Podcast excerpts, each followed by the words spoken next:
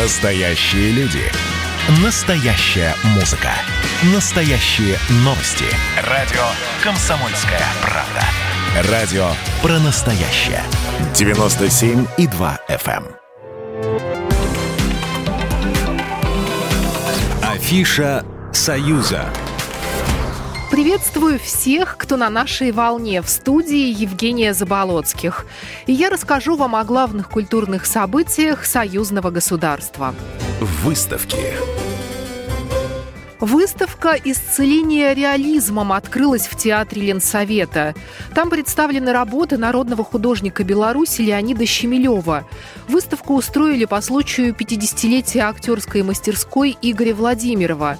Народный артист преподавал в ЛГИТМИКе и был худруком Театра Ленсовета. На выставке можно увидеть зимние и летние пейзажи, натюрморты и портреты. Щемелев родом из Витебска. В 2010 году за серию работ «Палитра моего времени» получил премию Союзного государства в области литературы и искусства. Выставка будет открыта до 10 ноября. Фестиваль. Международный кинофестиваль «Влюбленные в искусство» пройдет в Петербурге. Стартует 21 октября в 4-й раз. Церемонию открытия устроят на киностудии «Лендок». Покажут картину Юлии Бабковой «Станиславский. Жажда жизни».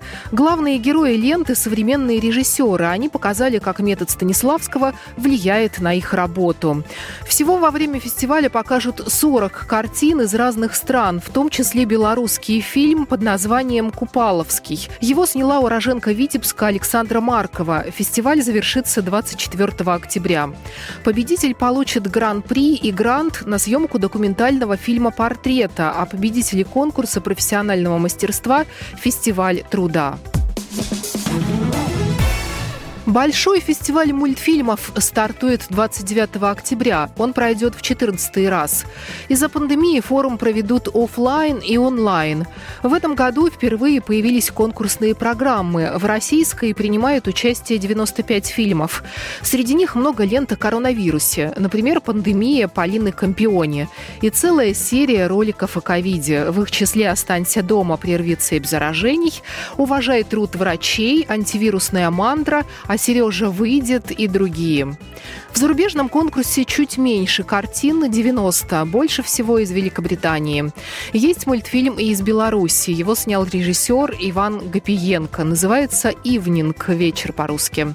Часть фильмов можно будет увидеть из любой точки России. Другие ленты покажут в московском кинотеатре «Октябрь».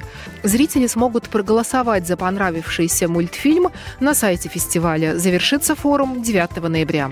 Программа произведена по заказу телерадиовещательной организации Союзного государства. Афиша «Союза».